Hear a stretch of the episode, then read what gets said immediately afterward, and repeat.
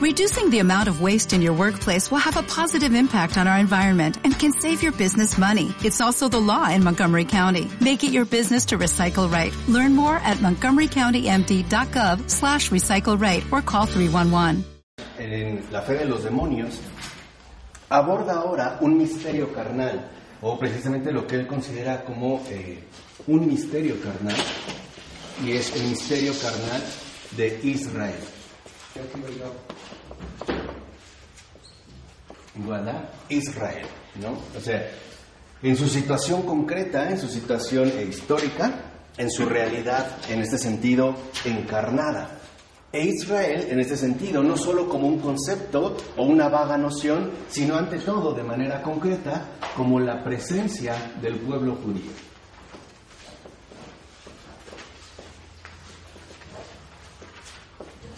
Este es, digamos, el otro factor que en efecto Ayash va a, desarrollar en esta cuestión. Y es importante entenderlo tal como eh, lo plantea, porque lo primero que nos advierte Fabrice Ayash es que Israel, en tanto misterio carnal, nos lleva a considerar que los judíos constituyen una forma de existencia distinta.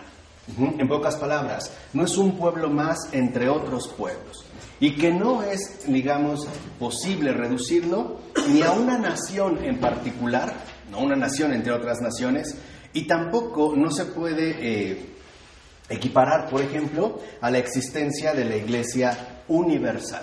En pocas palabras, Israel, en tanto misterio carnal, es decir, la presencia del pueblo judío, no se puede reducir a la historia en una dimensión netamente natural. Entonces, en Israel, es decir, en la presencia del pueblo judío, Ayash, por un lado, contempla su dimensión natural, o sea, está conformado de personas concretas, ¿no? El pueblo judío.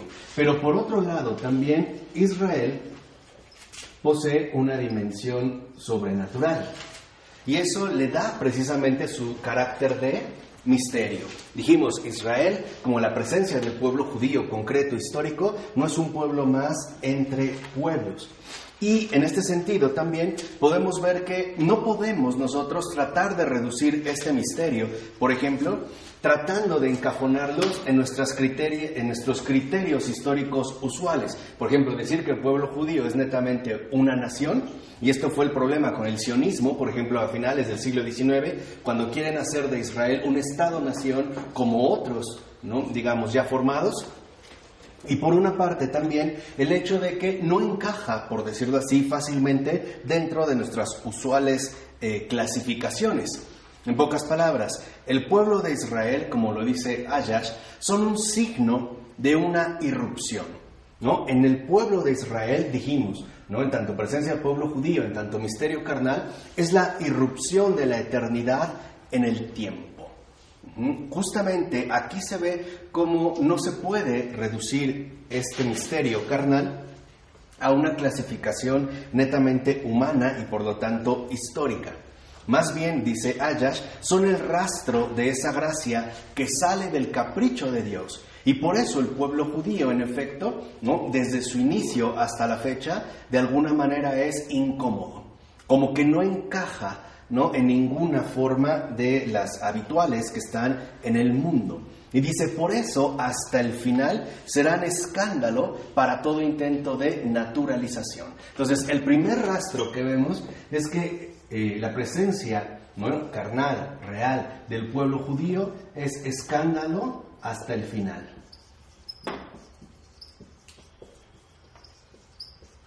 Escándalo hasta el final. Es escándalo hasta el final. ¿no? Y aquí nos da Ayash también una serie de referencias a tener en, consideración. Por ejemplo, dice, ya sea que lo queramos instalar en una especie de selección natural y por lo tanto de pueblo superior, no queda.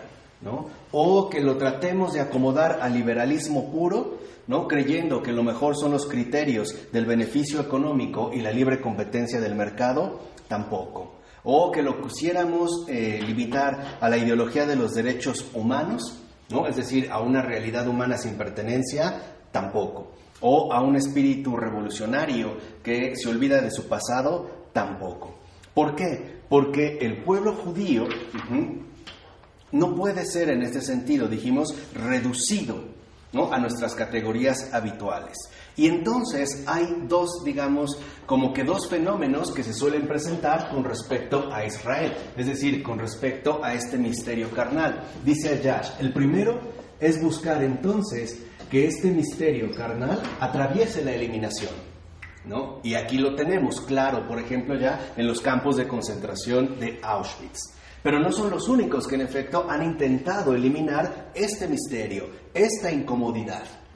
También, de hecho, la exterminación de judíos, por lo menos en sentido sistemático, no comienza en Alemania, comienza en Rusia, en la antigua República Soviética. Ahí es donde se van a dar los primeros exterminios eh, de forma masiva, o por decirlo de otra manera, de forma organizada. Quien los va a denunciar en su momento, y de hecho es el primero que también eh, anuncia abiertamente el exterminio del pueblo judío de la forma sistemática en la que la está llevando eh, a cabo Alemania ya en su momento y de hecho delata como eh, corresponsal de guerra ¿no? En, la situación en la que tiene en los campos de concentración es Vasily Grossman.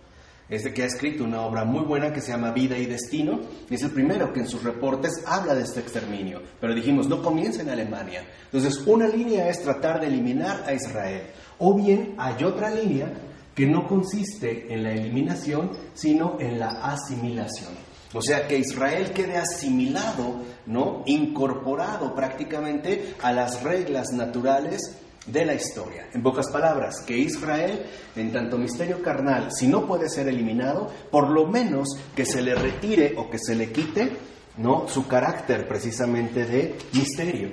Por eso nos dice Ayash, entonces, ¿cómo no iba a ser que el demonio, aquel que rechaza la prueba, que lo llevaría más allá de sí mismo, es decir, el misterio, ¿cómo es entonces que no tenga una especie de preocupación selectiva por ellos? Es decir, por la, presencia real del pueblo judío. ¿Por qué? Y es aquí donde vamos a contemplar el, carácter profundo de este escándalo hasta el final y que es justamente ¿no? lo que hace de alguna manera selectivo al pueblo de Israel eh, como objetivo del demonio.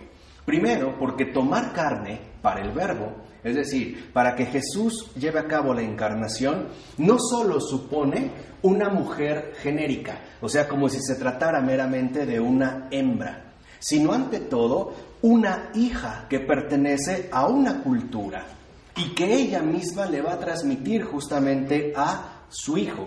Dicho de otra manera, la mujer, que es la madre de Jesús, no simplemente es una mujer, sino que en un sentido concreto, real, es judía.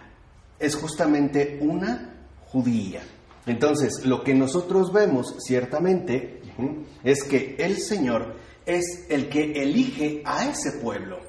Es la elección del Señor sobre ese pueblo, que lo va a formar, como sabemos, a partir de Abraham, a partir de Isaac, de Jacob, y que le da leyes, en pocas palabras, para que sean la cuna del verbo encarnado.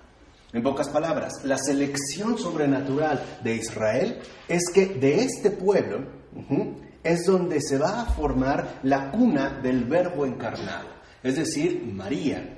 Porque María, vuelvo a repetir, no solo es una mujer cualquiera, es una mujer que pertenece a Israel, porque ella justamente tiene o proviene de esta tradición viva, real, concreta, que servirá en último término como la cuna del verbo encarnado. Ese es, digamos, como el primer eh, aspecto central. O sea, el demonio sabe perfectamente bien que Israel es un signo de elección gratuita es manifestación de pura gracia. Es la irrupción, como nos dijo, en el tiempo de la eternidad. O por decirlo de otra manera, el pueblo de Israel es obra de Dios y por eso no encaja en el mundo y no va a encajar hasta el final. Esto es algo que también nosotros no podemos pasar por alto. Ahora, ¿qué sucede una vez que este verbo se ha encarnado y ha logrado irradiar sobre todas las naciones? ¿Se vuelve inútil la presencia de este pueblo? O sea, entonces ya el pueblo judío está llamado a desaparecer, digamos, una vez que ha cumplido su función. Para muchos la respuesta es sí. Para muchos, es decir, entonces ya Israel cumplió su cometido, ¿no? Se ha llevado a cabo la encarnación, ellos son la cuna, y entonces ya no tiene sentido que permanezca este pueblo.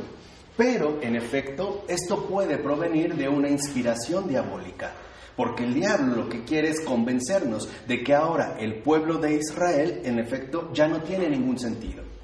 Y en pocas palabras, hay que hacerlo desaparecer. Pero ojo, lo que quiere el demonio no es acabar con la presencia física del pueblo judío. En realidad lo que el demonio quiere es que esto desaparezca, que su carácter de misterio, este signo pleno de gracia, sea erradicado precisamente de el mundo. Entonces, posee a su vez el demonio una manera peculiar de actuar contra Israel. De hecho, es multiforme, por ejemplo. Una es que debido a esta elección gratuita, el pueblo judío, ¿no? es decir, los judíos, incurran en el orgullo de raza. O sea, creyendo que la elección no ha sido gratuita, sino que la elección ha sido por su condición de cierta superioridad. Y hay que decirlo, algunos judíos han incurrido o han caído en esta tentación, no en el orgullo de raza. O sea que ellos son los superiores, en pocas palabras, porque ellos son los elegidos. Entonces el acento ya no se pone en el acto gratuito de elección, sino que ahora recae sobre ellos mismos. Otra es empujarlos sutilmente a que terminen confundiéndose con el movimiento histórico como y que se conviertan en un pueblo cualquiera, es decir, privado de cualquier eh, rastro de misterio. O bien arrastrar, en este caso, a los no judíos a que los hagan desaparecer, ¿no? a que traten de quitarse esta incomodidad histórica. O bien también busca animar a los cristianos a que crean que los judíos son una anomalía de la salvación, porque los judíos deberían hacerse todos católicos y que su resistencia es justamente como el impedimento mayor para eh, que triunfe la Iglesia Universal. ¿no? Y también es otra línea que en efecto se ha manejado, digamos, dentro de esta línea. Ahora, lo fundamental es que el misterio de Israel no solo se puede reducir a la iglesia visible, o sea, como si fuera necesario que todos los judíos se bautizaran y se hicieran católicos, porque el misterio de Israel es un misterio abierto, perdón, sí, es un misterio interior a la misma iglesia. En pocas palabras, la presencia concreta del misterio, de este misterio carnal que llamamos Israel, nos recuerda que hay siempre en el misterio una abertura secreta. Es decir, el carácter de misterio y por lo tanto la permanencia histórica de Israel tiene que ver con el carácter de no apropiación. Y eso es ahorita lo que voy a tratar de indicar a continuación. ¿Por qué? Porque este carácter no reducible de Israel significa que entonces el cristiano no puede tratar de forzar una especie de universalismo global. O sea, que la necesidad es que todos finalmente ¿no? formemos parte, en efecto, de la iglesia visible sino que más bien esta no apropiación significa que el misterio en sí mismo también es resistencia. No podemos hacer con el misterio lo que mejor nos parezca a nosotros, porque hay un Dios en este sentido, ¿no? que ha elegido a Israel, que nos recuerda algo fundamental. Aunque, digamos, este mismo Dios se dé a través de su esposa, que es la iglesia, la iglesia visible, y ahí sea donde Él ha adoptado su manifestación luminosa, el eterno no es propiedad exclusiva de los cristianos. Y esto es algo muy importante que debemos nosotros de reconocer, porque también hay una tendencia cristiana a querer hacer de la iglesia algo cerrado, el monopolio del misterio, y no es así tenemos que entender que esta resistencia es porque no podemos nosotros limitar al Dios eterno. Y esto también es, digamos, como una, un signo para que los cristianos no pierdan su humildad y no, no crean que ahora Dios es única y exclusivamente propiedad suya.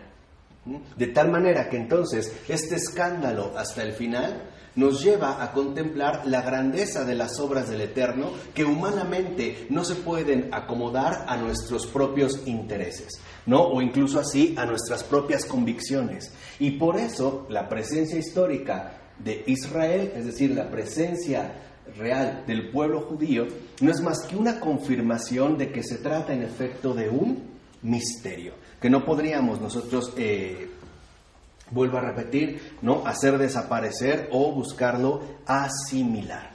De tal forma que a quien no quiera perderse en la fe de los demonios, como nos dice Ayash, debe de reconocer a Israel como lo que es, o sea, un misterio. Mantenerlo como un misterio. Así, por ejemplo, San Pablo en la carta a los romanos dice en el capítulo 11, versículo 25, pues no quiero que ignores, hermanos, este misterio, no sea que presumáis de sabios. O sea, aquí, digamos, San Pablo lo dice de manera muy concreta. ¿Por qué? Porque ignorar el misterio, o sea, ignorar el misterio de Israel es complacerse en el propio conocimiento y por lo tanto incurrir en arrogancia. ¿Puedes definir el misterio? El misterio es aquella, digamos, manifestación plena de Dios que desborda todas nuestras limitaciones humanamente reales. ¿En Cristo o sin Cristo? No, en Cristo. Nada más en Cristo. En Cristo. No, en la historia judía. No, también en la historia, porque la historia judía es también, digamos, el advenimiento de Cristo. Y por lo tanto conserva su carácter de misterio. En pocas palabras, el misterio es aquello que no podemos manipular y que no lo podemos utilizar a nuestro antojo o capricho. Pero cambia tu sentido de vida. Claro, cambia tu sentido de vida, pero hay que entender en Israel que se trata finalmente también de una acción gratuita del Señor, del Eterno, del Dios Eterno, que nosotros ya sabemos se ha hecho hombre en María, es decir, en una mujer judía. Y esa elección, esa elección en concreto, es justamente lo que le conserva en Israel su carácter tanto natural como sobrenatural. Entonces dice también Ayas, porque si caemos, por ejemplo, en la arrogancia, entonces, en efecto, esa arrogancia, como decía Santo Tomás de Aquino, se hace, ¿no? Condenatoria para nosotros. ¿Por qué? Porque como dice, los demonios, o sea, los condenados, ignoran a Israel, pero no con una ignorancia teórica, sino con una ignorancia práctica, activa, orgullosa. ¿Por qué? Porque justamente los demonios lo que no toleran es la acción divina. Eso es el punto fundamental. Entonces, ¿qué es Israel? Una manifestación histórica de la acción de Dios. Y justo porque es acción de Dios, es por eso que el pueblo de Israel resulta finalmente como no manipulable. No lo que les decía, como incómodo, como que no sabemos qué hacer con ellos. O los eliminamos o los asimilamos. Pero olvidamos que lo fundamental es contemplar en Israel el misterio de Dios de forma, en este sentido, también concreta. ¿Qué es la asimilación? ¿Mm? Asimilación. Que renuncien a su carácter de misterio. Por ejemplo, esto ocurrió un poco con el, eh, los liberales de finales del siglo XIX, donde renunciaban a su tradición, a su pasado, ¿no? digamos a su pertenencia histórica, y buscaban asumir las costumbres, el idioma del país donde residieran, por ejemplo en Alemania. Entonces ya no voy a ser judío, ya no voy a hablar hebreo, voy a hablar alemán, me voy a comportar como un hombre más del mundo, sin mantener justamente este carácter de misterio. Esa es la asimilación. ¿No? que se vivió, les digo, sobre todo también en la primera mitad del siglo XX, ante, digamos, ante esta situación. Entonces, tenemos que entender, en pocas palabras, que en efecto el demonio tiene un odio especial hacia Israel porque manifiesta la, eh, como dice Ayash, la vocación divina a la carne. Por eso, porque este misterio también, a final de cuentas, es un misterio carnal. En pocas palabras, Dios no actúa con abstracciones, sino que se compromete directamente en el acontecer mismo del hombre, es decir, en la historia. Por eso, si lo ven, el pueblo de Israel comienza con una carne, la de Abraham. Es el Señor el que le llama. Y le promete que en efecto va a ser de él, ¿no? Padre de numerosos hijos, innumerables, un pueblo numeroso. Ese pueblo numeroso, hasta la fecha, también somos nosotros. Pero también el pueblo de Israel, que en efecto, ¿no? Es con el que eh, intenta. ¿Por qué? Porque recordemos que Satán quiere que no haya nada de divino en nuestro acontecer. Quiere que todo se dé finalmente bajo los criterios estrechos de lo natural. Y por eso, para muchos, el pueblo de Israel trata de ser explicado en términos netamente naturalistas. O bien considerando que es una tribu nómada que como cualquier otra tuvo eh, un desarrollo histórico, con la única diferencia de que se inventó el mito de Moisés y por lo tanto, ¿no? digamos, la supuesta eh, elección divina, o bien otros que han visto en este pueblo algo contra lo que no pueden atentar de manera directa y entonces lo que han querido en este sentido es eliminarlos. Entonces, lo que vemos en pocas palabras es que lo que denuncia Satán de Israel es la elección, la elección gratuita, o sea, en pocas palabras, la acción divina. Por eso nosotros debemos de contemplar a Israel como lo que es, en este sentido, como un misterio eh, carnal. Recuerden que en efecto la carne es lo más degradante o lo más humillante para ese espíritu puro. ¿No? Y el hecho de que Israel también sea carnal es también lo que lo hace todavía algo más despreciable ante sus ojos. Pero ellos mismos cancelan el misterio cuando cancelan a Cristo y no lo reconocen. Claro. Es el mismo pueblo que cancela el misterio. Cierto. Ellos cancelan. Pero eso es lo que hicieron desde un principio. Por ejemplo, en el Antiguo Testamento, algo que destaca del pueblo elegido, como elección gratuita de la gracia, es su infidelidad. Eso es cierto. O sea, esto se ve claro a lo largo de todo el Antiguo Testamento. Estas cabezas duras que parece no, no escuchar y no hacer caso a la voz del Eterno. Pero eso no es lo importante. Lo importante no es lo que ellos buscan cancelar, sino que lo importante y lo fundamental en el Antiguo Testamento es la fidelidad de Dios que permanece a pesar de las infidelidades de los que Él mismo ha elegido. Y es lo mismo que ocurre con un católico. Por ejemplo, un católico, claro, acepta o responde a la llamada que el Señor le ha hecho y en ese sentido la elección que ha tenido por Él, pero seguimos teniendo fallos. Y lo importante no es que cancelamos el misterio, sino que el Señor permanece fiel, aún en nuestra bajeza, incluso aún en nuestras mayores traiciones. De tal forma lo vemos que a pesar, por así decirlo, del andar tropezado, accidentado del pueblo de Israel, el verbo se encarna en ese pueblo. Viene, como dijimos, no de una mujer a secas, sino que proviene de una mujer judía. Entonces, lo fundamental en el Antiguo Testamento es la fidelidad del Señor. ¿no? ante este pueblo ¿no? cabeza dura, que ciertamente también nos eh, representa, al menos como un símbolo, a cualquiera de nosotros, incluso a su propia iglesia. Por ejemplo, la iglesia del Señor, ¿no? la iglesia de Jesús, la iglesia católica, tampoco podemos decir que ha sido una fidelidad absoluta y perfecta, tampoco lo ha sido. Pero algo es importante, el Señor se ha quedado con nosotros hasta el fin del mundo. Y es lo mismo que ocurre con Israel. Por eso Israel y no Israel, o sea, el pueblo judío y los gentiles, son como los dos hijos que Dios lleva de la mano y que no los ha hecho meses, sino separados. Esto es de hecho también como la gran innovación que menciona Pablo, ¿no? Piensen cuando dice, bueno, ahora se me ha enviado a mí ¿no? Se me ha revelado lo que estaba oculto, que la salvación también es para los paganos, pues estos reaccionan por lo mismo, por caer en la arrogancia y decir que la obra de Dios se debe reducir solamente a ellos. Y esto también ha generado, en pocas palabras, un qué? Un escándalo, ¿no? Y es, a veces nos pasa también a nosotros, vamos a decirlo así, desde acá. Pero en realidad, judíos y gentiles son los dos hijos que Dios ha tomado de la mano y que los lleva conduciendo a su reino, cada uno en su lugar, hasta el final.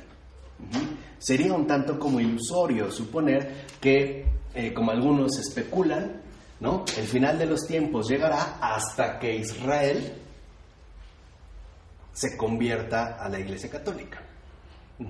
Olvidamos que ya no volverán a ver al, al, Señor, ¿no? Hasta que vuelva y digan, Osana, bendito el que viene en el nombre del Señor. Precisamente para mantener esta tensión, esta tensión del misterio que nos lleva a no perdernos, ¿no? De los pasos concretos que estamos llamados a transitar. ¿Vale? Oye, y el Concilio Vaticano II que se habla de, o sea, ecumenismo seríamos nada más la pura, los puros cristianos y diálogo interreligioso sería entre esos dos hijos, o sea, como que no hemos comprendido eso.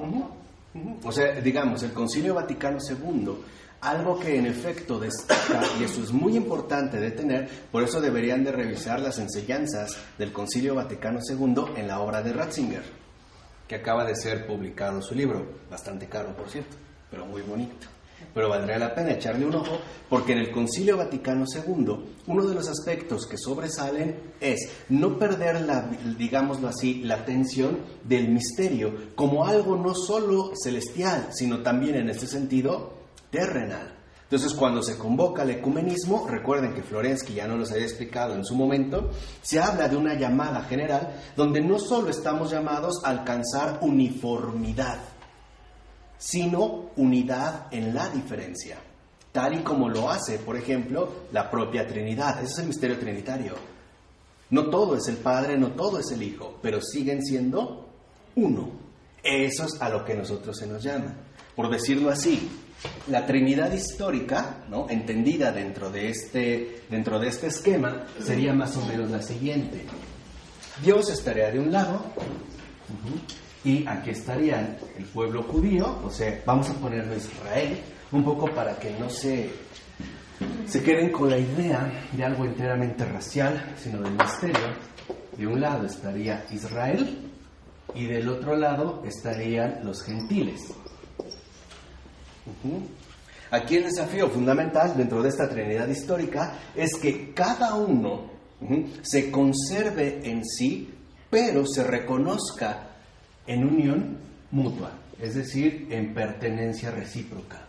Por eso, la única manera en la que Israel y los gentiles, ¿no? es decir, ellos y nosotros, entendido desde su dimensión de misterio carnal, podamos atender a un entendimiento, a una cercanía realmente profunda, es a través del compromiso radical con el Eterno, con el Altísimo, ¿no? con Adonai, o sea, con Dios mismo. Y esto genera, les decía, una tensión permanente que nos ayuda a no perder de vista que se trata, en pocas palabras, de un misterio. ¿no? Estos son, digamos, el Evangelio es lo que hace. El Evangelio lo que nos, a lo que nos llama es justamente ¿no? a reconocer que la salvación viene de Israel para todos. Para todos. Y estos deben de reconocer que en efecto la salvación es una salvación de la humanidad en común. Y estos deben reconocer la procedencia fundamental de dicha salvación y ambos deben poner su mirada en Él. Si se omite a Dios y se miran frente a frente, las cosas acaban muy mal. Como un matrimonio. Exactamente. Exacto. O acá, o incluso en el odio y el desprecio mutuos. Es decir, entender, en pocas palabras, Israel, ¿no? en este sentido amplio, y los gentiles, solo pueden acercarse a partir de reconocer que ambos forman parte de un misterio mayor. Y esto es lo fundamental. Estas son, digamos, como las dos líneas importantes. De ahí pues que ahora podamos reconocer la relación fundamental que hay entre cuerpo y ofrenda.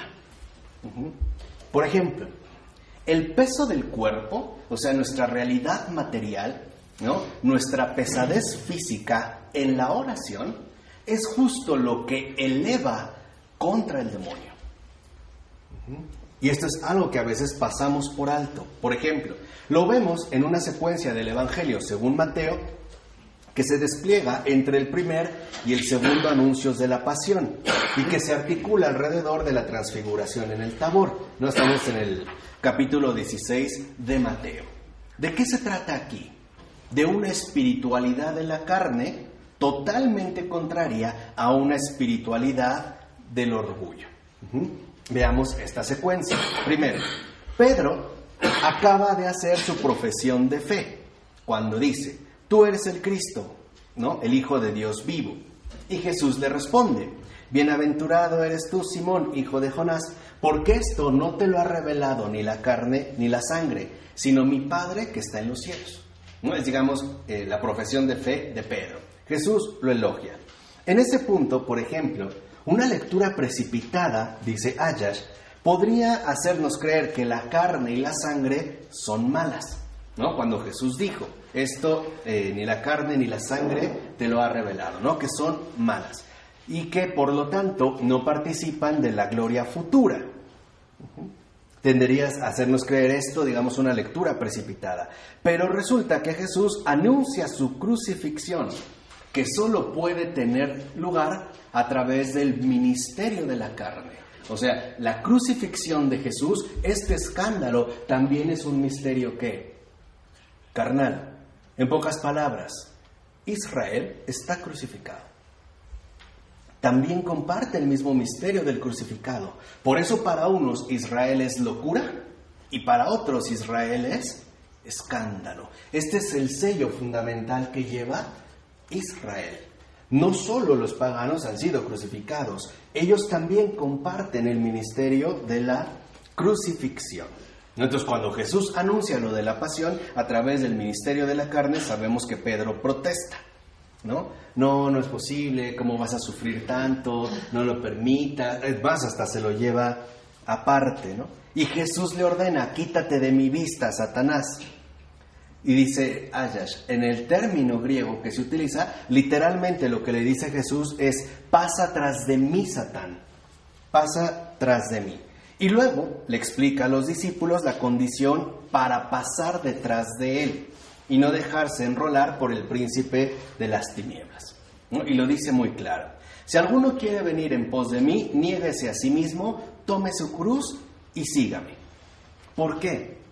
¿Por qué dice esto Jesús? Porque dice, quien quiera venir en pos de mí, que se niegue a sí mismo, tome su cruz y sígame. Porque Jesús expresa la condición fundamental que debe asumir también el ser humano, el ministerio de la carne. Por decirlo de otra manera, a diferencia de los ángeles, los seres humanos tienen algo en específico, la posibilidad de ofrecer su cuerpo.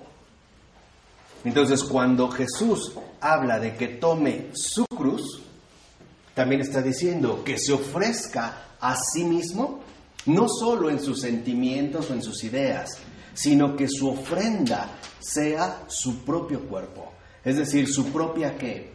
Persona.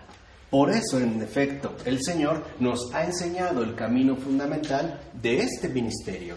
La carne también está llamada a entregarse.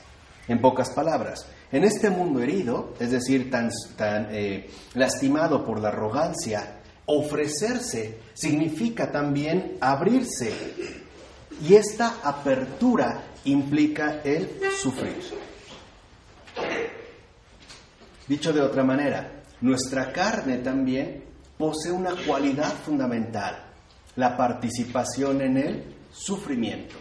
Pero este sufrimiento no es un dolorismo a secas, sino que este sufrimiento es el camino fundamental para llegar finalmente a nuestra meta, que es la glorificación. O, si lo quieren ver de esta manera también, la, eh, la salvación. Los ángeles no pueden hacer eso. ¿Por qué? Porque no tienen carne. Y aquí entramos también en algo eh, fundamental. Por ejemplo, Carlos de Foucault lo descubre muy pronto. Se da cuenta Carlos de Foucault que nuestra grandeza humana en relación con las criaturas celestes se encuentra en esa pequeña fragilidad de nuestra propia carne. ¿qué dice, por ejemplo, Carlos de Foucault? Dice, hay que sacar la fuerza de mi debilidad, servirse para Dios de esta misma debilidad, ofrecérsela, en pocas palabras. ¿Qué es lo que humanamente tenemos más débil? La carne. Cuando nosotros decimos la carne es débil, no estamos haciendo una especie de acusación moral, ya quítense ese moralismo protestante. Estamos haciendo una confesión ontológica. Estamos hablando de nuestra intimidad más profunda. Cuando digo la carne es débil, no lo uso como pretexto para hacer tontería y media. Lo que estoy diciendo es, es esta debilidad, esta pequeñez, la que en efecto el Señor me invita en humildad a ofrecerle. ¿Qué otra cosa ciertamente le podría dar? Por eso dice Carlos de Foucault, en este triste mundo se nos ha dado una posibilidad que conlleva una dicha que ni los santos ya, ¿no? En el cielo, ni los ángeles poseen. La ofrenda de mi carne. O sea, el hecho de poder sufrir con Jesús. Solo los seres humanos pueden sufrir como su redentor. Los ángeles no tienen esta posibilidad porque no tienen carne. De tal manera que nosotros, al poseer carne, podemos participar de la intimidad profunda de la pasión del Señor. Y en este sentido estamos llamados precisamente a involucrarnos de lleno en su realidad, obviamente en su realidad encarnada. Dice Ayas, esta doctrina en sí misma es demasiado dura, incluso nos resulta difícil de admitir. O por el contrario, lo veríamos como lo más simple del mundo y caeríamos en el extremo opuesto, el puro dolorismo. Entonces este lugar no es más que un valle de lágrimas donde venimos a sufrir, a sufrir y a sufrir. Dice, no, por eso necesitamos entenderla con su verdadero recurso gozoso. Y nos menciona lo siguiente, va a retomar el capítulo 23 de Lucas, ¿no? el versículo 43. Dice, tenemos el acontecimiento del tabor. ¿Se acuerdan? La transfiguración. Seis días después de esta transfiguración, o sea, el mismo tiempo que hizo falta para la creación del mundo, la transfiguración nos hace volvernos hacia su recreación. En pocas palabras, lo primero que muestra Jesús, antes de decir, quien quiera, ¿no? Venir en pos de mí, nieguese a sí mismo, tome su cruz y sígame, antes de anunciar el padecer, lo primero que muestra es la transfiguración. En pocas palabras, la transfiguración le muestra a los discípulos quiénes eran, acuérdense. ¿Quiénes estaban en el monte Tabor con él cuando ocurrió su transfiguración? Santiago, Juan y Pedro. ¿No? Pedro, Santiago y Juan. Ellos tres. ¿Quiénes son los únicos que están cerca de Jesús en Getsemaní? Los mismos. Los, nada más ellos. ¿Por qué los otros ocho no? ¿Por qué nada más ellos tres? Tú dices porque han visto la transfiguración, pero yo no lo veo. En un primer momento, porque al ver físicamente destruido a Jesús, ya tienen el consuelo de que ese sufrimiento no es la última palabra. Por eso el Señor primero los fortalece con la visión de la transfiguración y con ello les dio una certeza. El cuerpo, ¿no? Físicamente está llamado más bien a la gloria divina. Si los otros ocho que no vieron la transfiguración, que no estuvieron ahí presentes, hubieran visto a Jesús en esas condiciones, sin ese previo, digamos, que los lograba mantener, no lo hubieran resistido. No sé si me explico en este, en este punto. Entonces es una, por así decirlo, una anticipación pasajera de la, de la resurrección. Lo que les muestra Jesús es algo muy simple y eso nos lo muestra a nosotros. No se trata del sufrimiento por el propio sufrimiento, sino del sufrimiento por la gloria. Y esto es el paso de la ofrenda. ¿Mm? Esta es justamente la ofrenda. En pocas palabras, sin redención, el sufrimiento sería insoportable. Porque ¿qué sentido tendría? ¿Qué sentido tendría? Ninguno. Y sería lo más insoportable de todo. Además, después de la caída de Adán y Eva, el sufrimiento nos resulta inevitable. Así que aquello que no podemos escapar, aquello que no podemos evitar en nuestra realidad de vida, se, se, ahora se transforma en la fuente principal para alcanzar justamente la glorificación. Ahí está, digamos, como un punto fundamental. De tal manera que entonces nosotros debemos de ver en la cruz, por así decirlo, ¿no? En la cruz el paso a la resurrección. Este, digamos, es como un aspecto fundamental. El sufrimiento en el mundo es inevitable. Pero si han entendido lo que yo les dije, entonces significa que también al mismo tiempo es inevitable nuestra glorificación. ¿Sí me explico o no? Aquello que no podemos evitar y que nos resulta aplastante, inconcebible. Por ejemplo, piensen qué difícil es, y ahí se vuelve a ver el carácter de misterio, de no apropiación, no, el contemplar el sufrimiento tanto propio como ajeno. ¿No? ¿Cuánto sufrimiento? Pero a la luz de la transfiguración, lo que vemos es que ese sufrimiento no es inútil. Ese sufrimiento conduce desde la, eh, la pasión de Cristo a la glorificación. En pocas palabras, antes, antes de la pasión está la transfiguración. Lo primero es el sentido, después viene el medio para llegar justamente a la plenitud, es decir, a la resurrección. Porque a veces tendemos a limitar la cosa a la pasión y la resurrección, pero nos olvidamos que antes de la pasión hubo precisamente un acontecimiento anticipatorio, que es la transfiguración. De tal forma, así ahora podemos ver en efecto cómo nuestro cuerpo está llamado a ser esta ofrenda viva, no solo de sufrimiento, sino, lo vuelvo a repetir, ante todo de glorificación. Después dice Ayash, viene una cuestión sobre Elías. Elías, que sobre el Tabor aparecido hace un momento junto a Moisés, recordemos que fue aquel cuyo cuerpo fue sustraído a los hebreos por el Señor para evitar la idolatría. ¿No? Es arrebatado por un carro de fuego. Dice, y aquí nos topamos de lleno con el problema del cuerpo en la salvación. La cuestión sería que se plantea es la siguiente. ¿No debe venir primero Elías? ¿Se acuerdan que pregunta? ¿No debe venir primero Elías? Dice, lo cual se debería entender de esta manera. ¿Qué hay de aquel cuerpo que no conoció la muerte? Que simple y sencillamente fue arrebatado. ¿No? ¿Qué hay de este cuerpo? Jesús responde, Elías vino ya, pero no lo reconocieron, sino que hicieron con él cuanto quisieron. Así también el Hijo del Hombre tendrá que padecer de parte de ellos. Los discípulos en ese momento comprenden que Jesús está hablando de Juan el Bautista y del carácter insustituible del cuerpo. En pocas palabras, Elías no debe reencarnarse, su venida en Juan el Bautista es el cumplimiento que hace otro de su misión.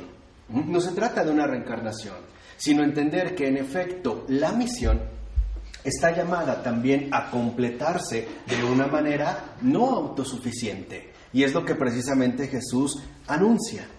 Y lo que hace en este sentido Cristo es insistir entre el vínculo fundamental que hay de la cruz y la gloria en la carne, o sea, nuevamente la glorificación, al grado de que en efecto, ya con esto Él les ha anunciado que Él también tendrá que padecer.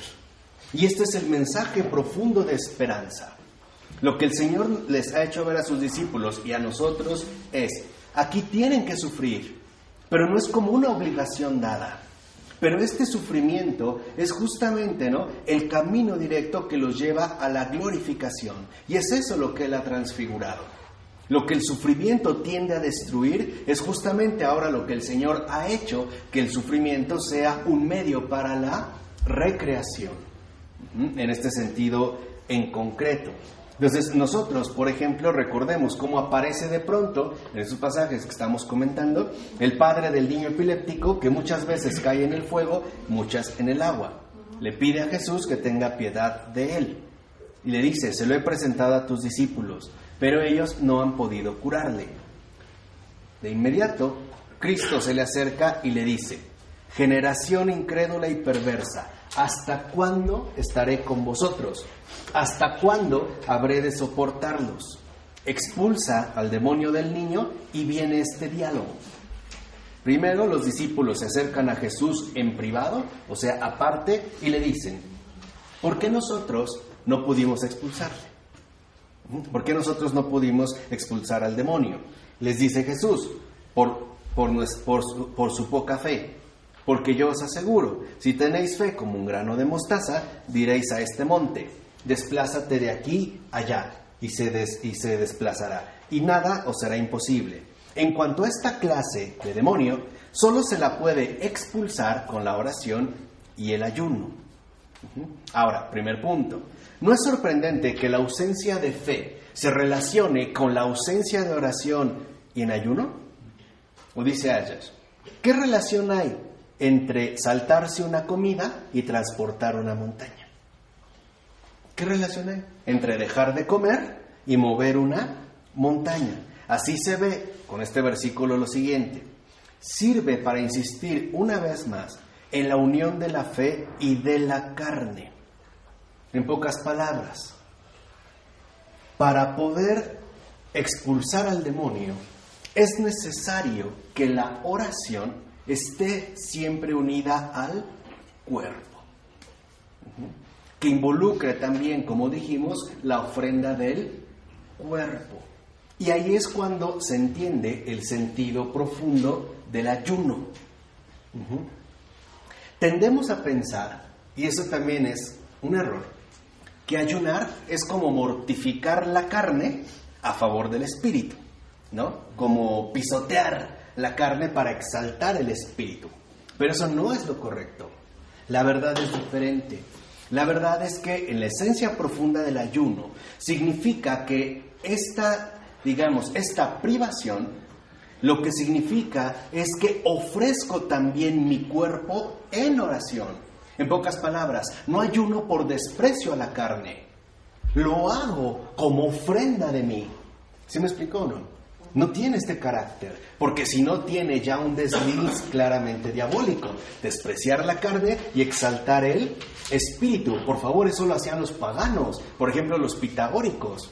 La escuela pitagórica en Grecia, cuyo fundador es Pitágoras, también digamos este mito, que después se va a convertir en Pitágoras, por ejemplo, a sus discípulos, incluso les colocaba una dieta estricta. Y eso es lo que quiero que entiendan a manera de comparación, ya que me dijeron que retomaran más las fuentes griegas, hacer otras referencias. En cuanto a Pitágoras, por ejemplo, este filósofo griego, en su escuela pitagórica, ¿no? mistérica, etcétera, había ante todo un claro énfasis en una dieta estricta.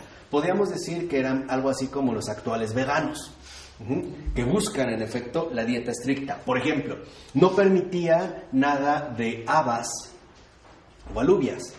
¿Por qué? Porque producían flatulencias. Y entonces esto perturbaba la elevación del espíritu.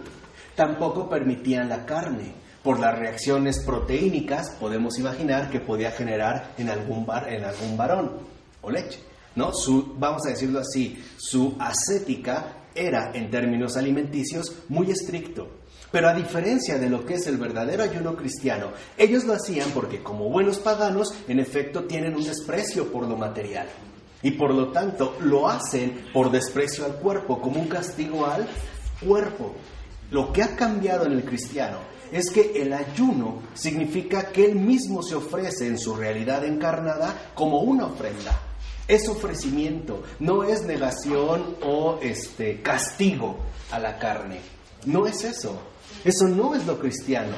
Eso es pagano. Por ejemplo, si alguien cree que en efecto tiene que castigar a la carne, pues que se haga monje budista. O que se vaya, ¿no? Con estos eh, faquires del hinduismo, ¿no? que en efecto hasta se convierten como en un esqueleto. Entonces sí, ahí está en casa, aquí no. Aquí el cuerpo es ofrenda. Y cuando yo me privo a través del ayuno de alimento, lo hago porque me ofrezco también en mi, en mi situación carnal.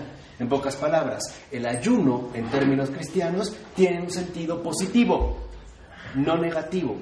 No ayunamos porque la carne es mala y hay que debilitarla. No, entonces háganse pitagóricos. ¿no? no, lo hacemos porque mi ofrenda es una ofrenda total. En pocas palabras, mi cuerpo, mi carne, mi realidad materialmente humana también está llamada a ser oración. Y esto es algo fundamental en lo que a veces se medita poco. El cuerpo humano también es, eh, como lo dijimos nosotros, en este sentido, oración. Por ejemplo, el ayuno es un acto del cuerpo y se imita, por ejemplo, a los serafines, no es tanto porque haga de nosotros espíritus puros, sino porque nos conduce a presentar todo nuestro ser entero, es decir, toda nuestra ofrenda. ¿Cómo puedo ofrecerle a Dios algo que desprecio, algo que detesto? Entonces mi cuerpo no sería ofrendado, sería aniquilado, sería simplemente destruido. Y entonces volveríamos a esta frase platónica, del cuerpo es la cárcel que del alma. Entonces, si, el, si, si mi creador solo quiere mi alma, entonces bienvenido el suicidio. ¿Para qué estamos padeciendo este encarcelamiento? No, tiene el sentido profundo más bien de ofrenda. Así pues, no hay desprecio de la carne ni espiritualismo. ¿eh? Por el contrario, se exige que cuidemos nuestra piel. Porque eso es justamente lo que ofrendamos. Y esto es algo importante. Cuando dicen, es que Dios creó tu cuerpo y te va a pedir cuentas de tu cuerpo. Entonces nos vamos al spinning, nos vamos al spa, nos ponemos cremas, no, lo mantengo como en perfecto estado. No es por vanidad, es porque es la ofrenda dada. O sea, lo que le entrego al Señor es todo mi ser. Y todo mi ser, recuerden que el ser humano es por esencia ser carnal. Eso es lo humano también le ofrezco mi cuerpo. Al grado de que, como lo sabemos, se han dado casos de que esta ofrenda es tal y el Señor la recibe de tal manera que incluso en esa carne se imprimen los sufrimientos de la pasión, lo que llamamos justamente estigmas. ¿Sabían que hay estigmatizados invisibles? Que no se les ven las llagas. Por ejemplo, en San Francisco de Asís ¿no? Las llagas son visibles en el Padre Pío, pero ha habido otros, por ejemplo, si mal no recuerdo, mm, no me acuerdo si fue San, no, Magdalena de Pasi también creo que tenía esos estigmas. Adrián von tenía también los estigmas durante la Semana Santa, pero de manera invisible, pero el dolor era real. Perdón, querías comentar. O sea, por eso es lo es mi templo, Exactamente. Por eso es mi Claro. Porque esa es mi ofrenda. Porque eso es justamente lo que yo ofrezco. Es decir, todo mi ser se transforma ciertamente en oración. Y vemos cómo este ofrecimiento no tiene nada que ver con el dramatismo ¿no? anticarnal, o sea, con el desprecio de la carne. Por eso el Señor dijo, tú cuando ayunes, Perfuma tu cabeza, lávala tu rostro, para que tu ayuno no sea visto, no por los hombres, sino por tu Padre que está en lo secreto. Y el que ve en lo secreto te va a recompensar. Así que este es el fundamento teológico de un maquillaje santo. El que ayuna debe perfumarse. El que hace penitencia debe usar cosméticos. Lo que está diciendo Jesús. Como diríamos los polvos. ¿Por qué? Porque la mortificación no debe ser mortal. No se trata de matarme para poder exaltar mi espíritu. Eso es pagano. Por ejemplo, les decía en este caso, eso es pitagórico. La mortificación es ofrecimiento total de todo mi ser. ¿Vale? En pocas palabras, ¿qué es el ayuno? En síntesis, ¿qué es el ayuno? Oración encarnada. Eso es el ayuno oración encarnada. Porque la oración, y lo dice muy bien Ayash, no es evasión.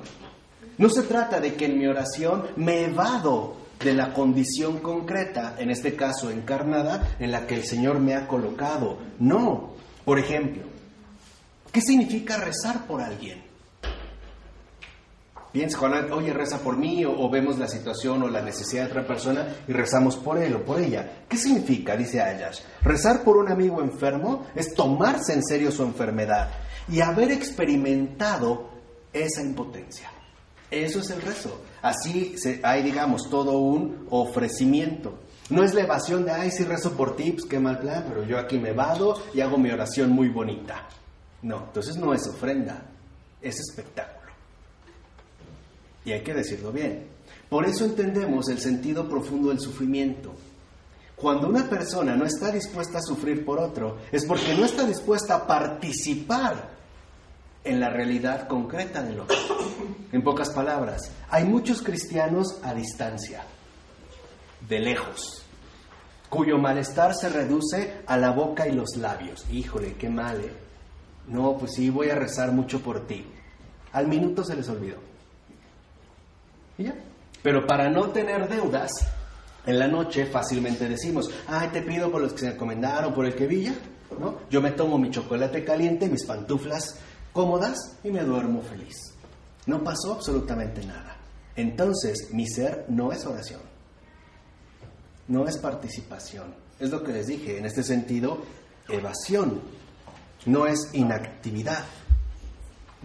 De tal forma que para eso para que realmente mi oración sea plena, para que mi ayuno sea verdadero, o sea, para que entendamos el ayuno como oración encarnada, se requiere la implicación de la carne.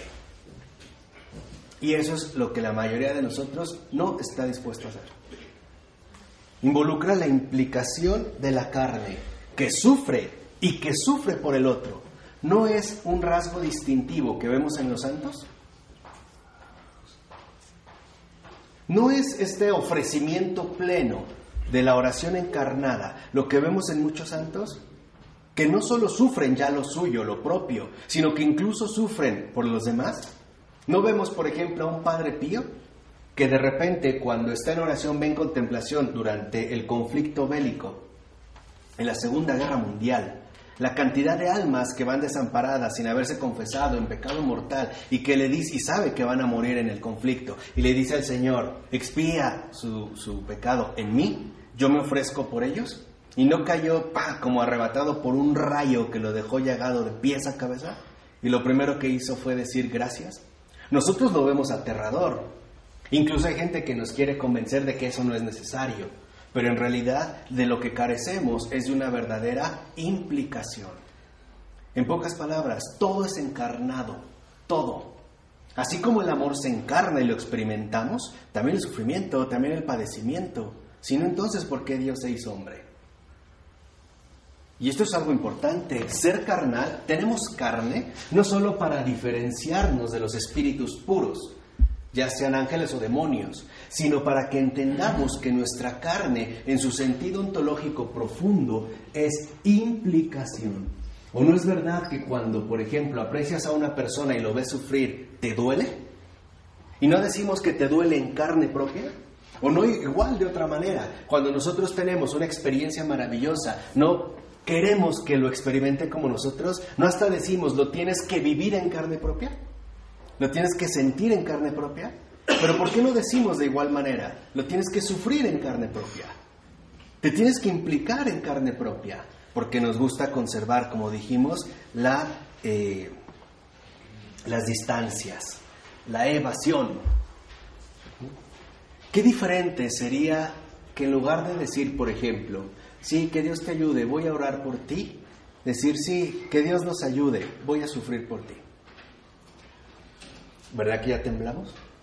Por eso, como lo dijo muy bien mi maestro Joseph Ratzinger en el espíritu de la liturgia, la encarnación es la garantía plena de que no estamos en lo imaginario, es decir, en lo diabólico, la implicación.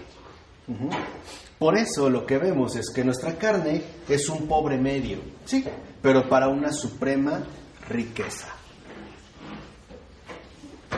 ¿Vale? ¿Quedó claro?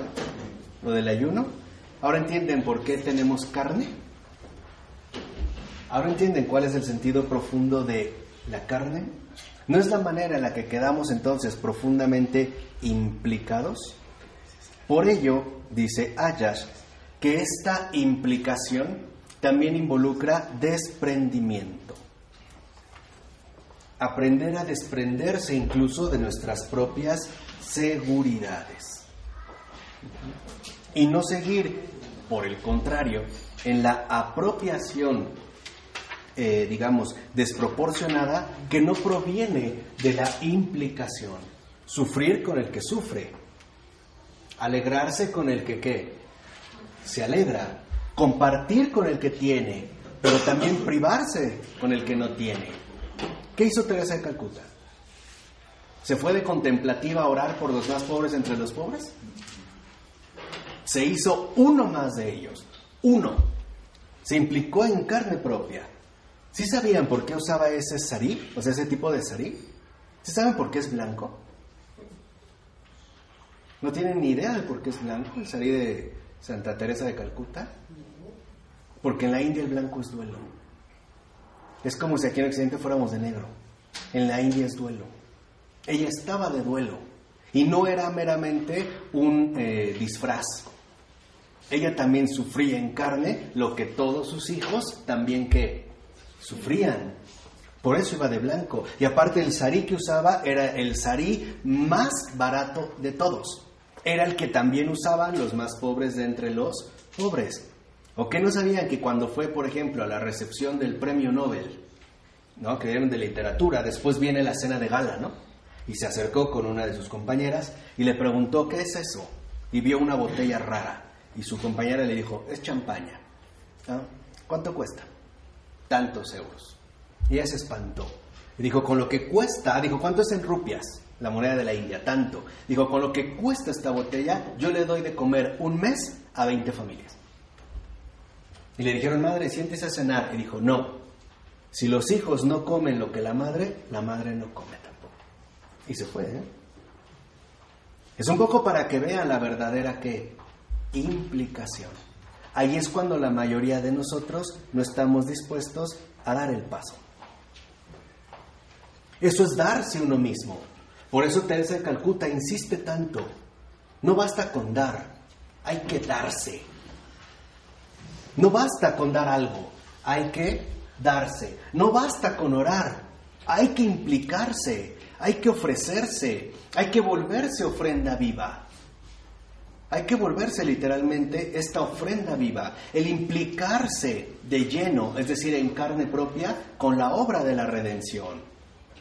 Este es el paso fundamental que en efecto también nosotros debemos eh, de tener en cuenta. Por eso, por ejemplo, San Gregorio Magno hacía una advertencia.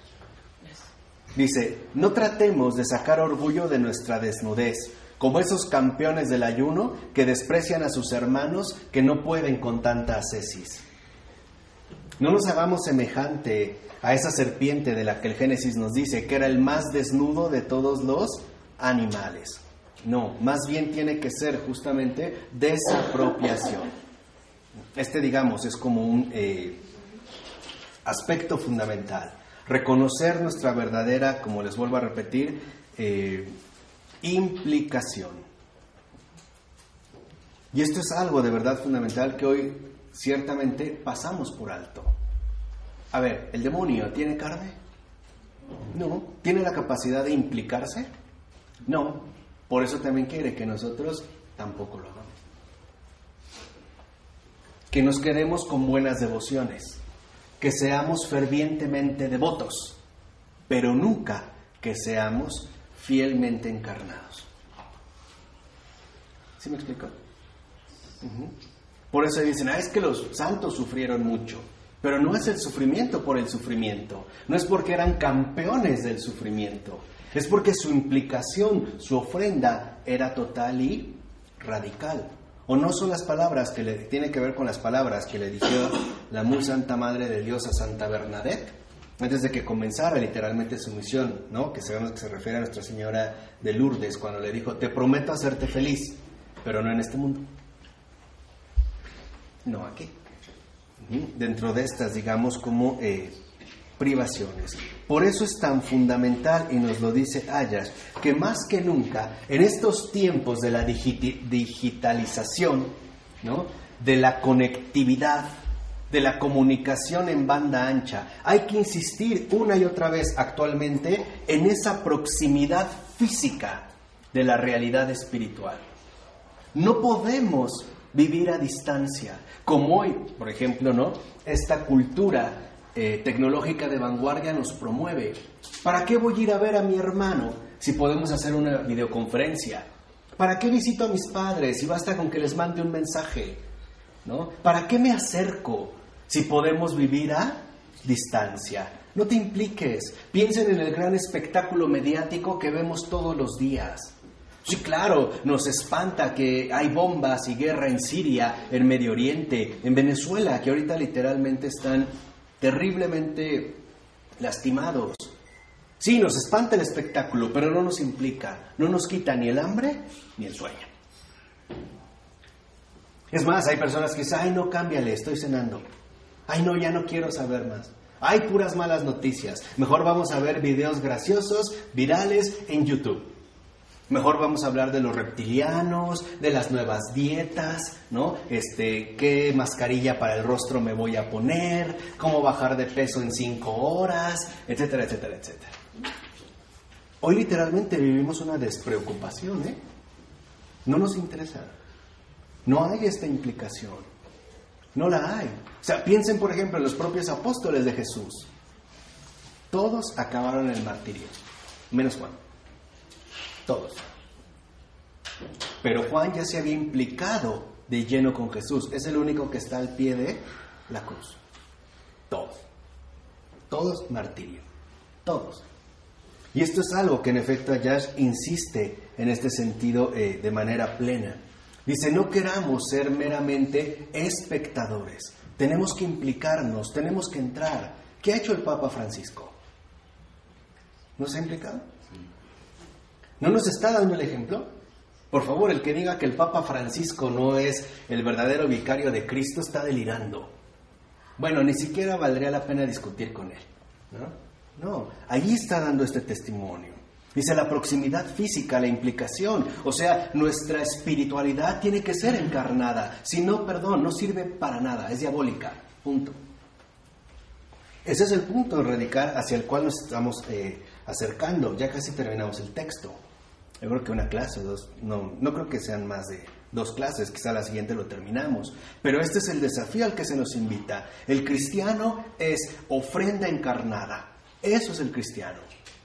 Por eso el cristiano sufre como cualquier otra persona, pero con una gran diferencia. Libremente se ha ofrecido a sí mismo a este padecimiento, a este sufrimiento que inevitablemente vamos a tener que atravesar. Hoy nos gusta ver, pero no nos gusta encarnar. Hoy nos gusta observar, pero no nos gusta implicarnos. Hoy nos gusta siempre mantener las distancias. Ah, pero eso sí, con los criterios modernos decimos que a eso se le llama prudencia y buen juicio. Ejemplo, si estoy en mi casa y empiezo a escuchar gritos y voy de chismoso, metiche, a asomarme a ver qué pasa y veo que están golpeando a una mujer o a un hombre, cierro la cortina, no apaga la luz, hazte para acá, no te metas. Hoy el mundo lo que dice es, no te metas.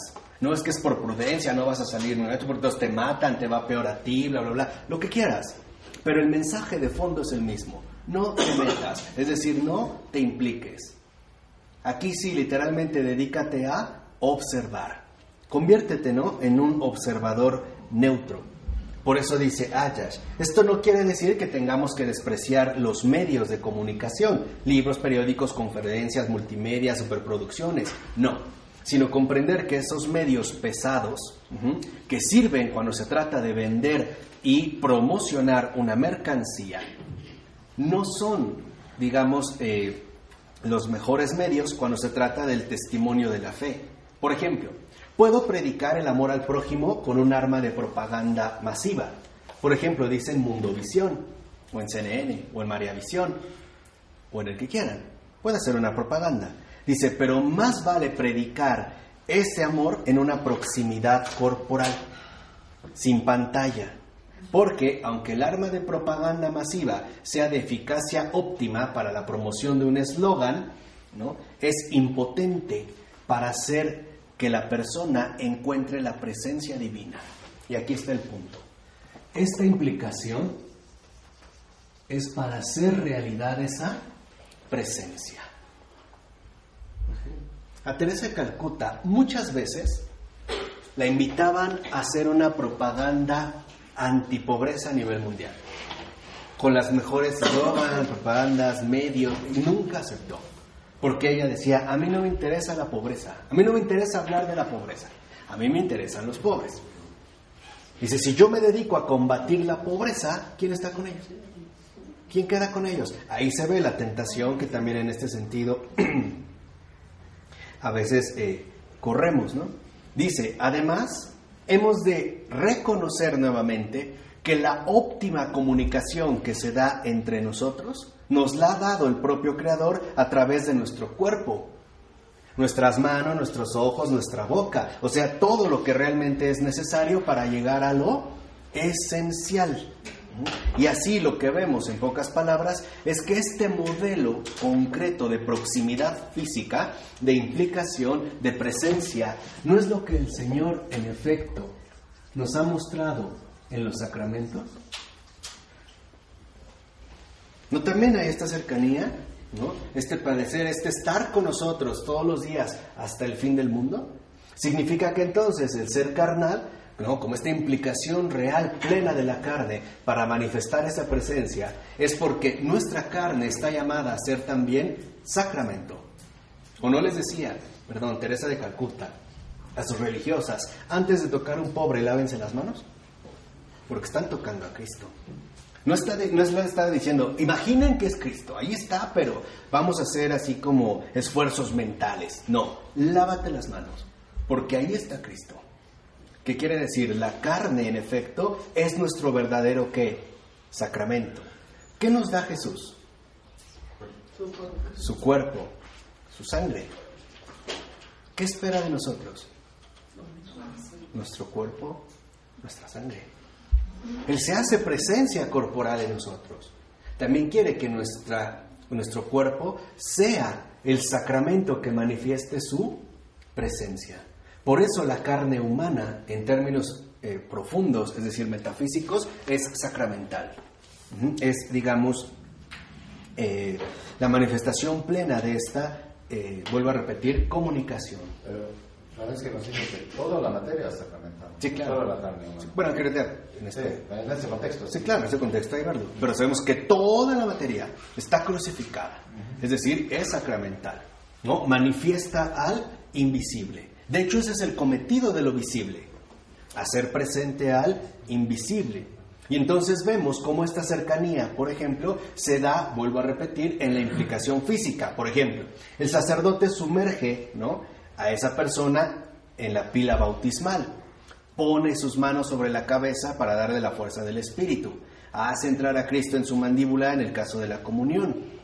Incluso descarga el alma del horror que la posee, dejando que el penitente se confiese, se arrodille, se acerque, etc. En pocas palabras, los sacramentos involucran la proximidad, la cercanía de los cuerpos. Dice, por eso es imposible confesarse por Messenger o comulgar por webcam. Por eso. Es justamente por eso. Porque entonces no hay presencia. ¿Qué hay entonces? ¿Qué hay si no hay presencia? ¿Qué hay? ¿Qué hay si no hay presencia?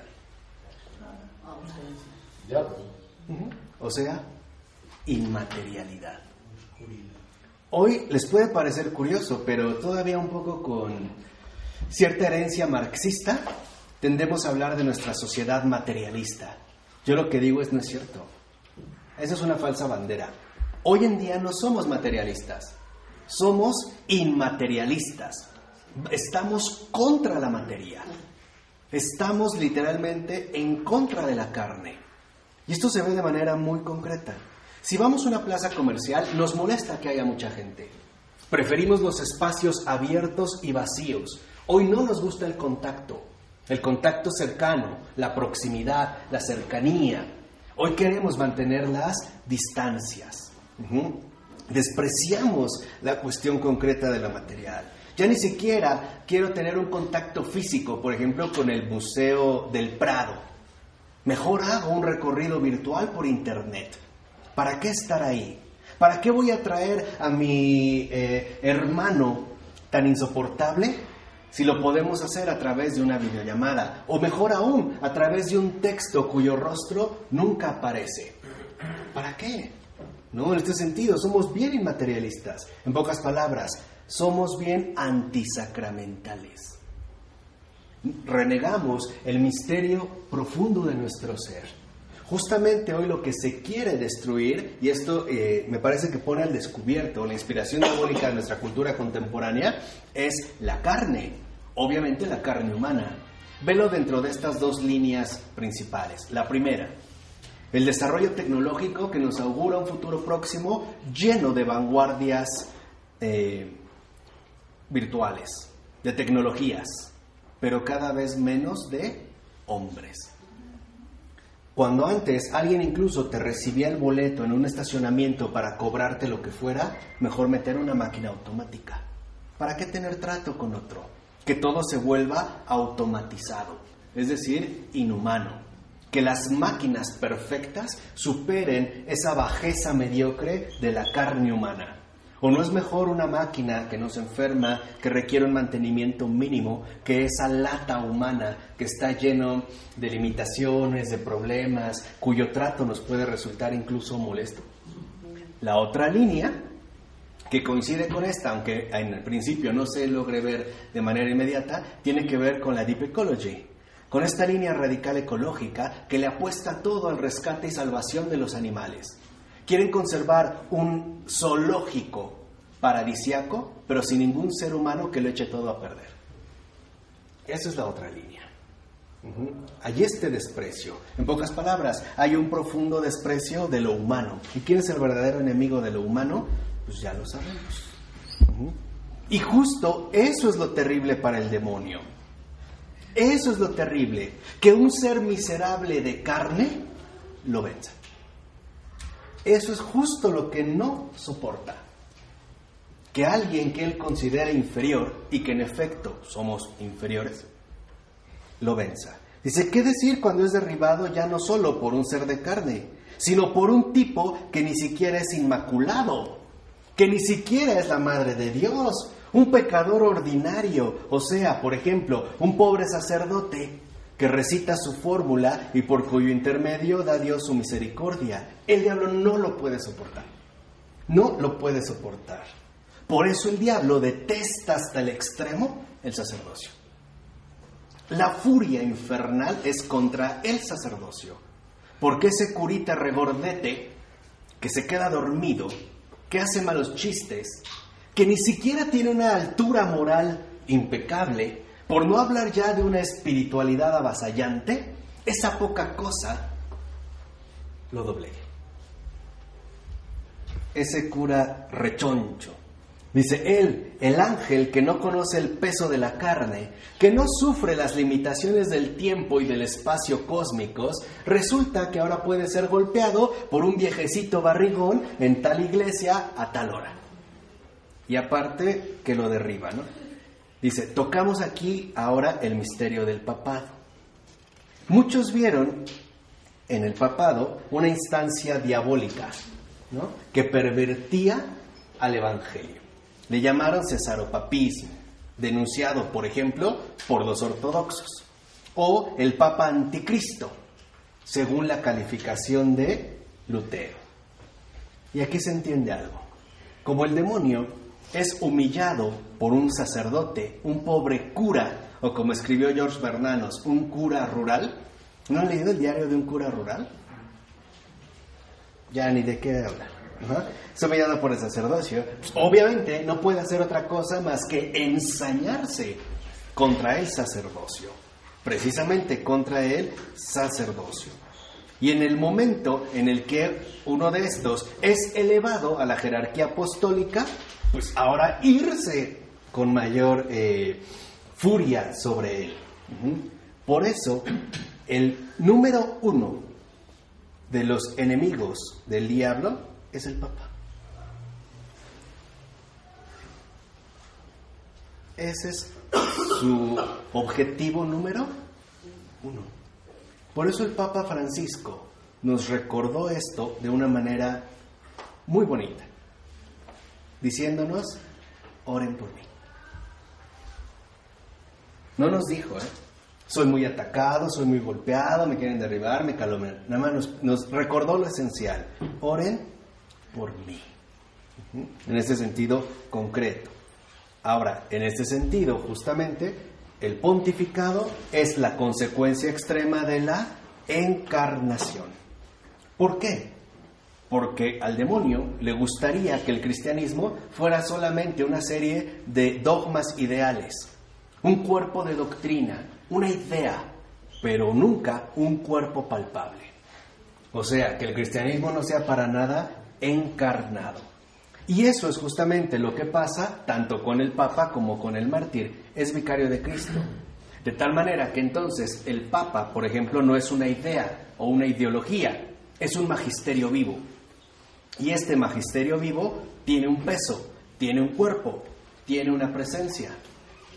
Y por lo tanto, en efecto, tiene una implicación a sí mismo carnal.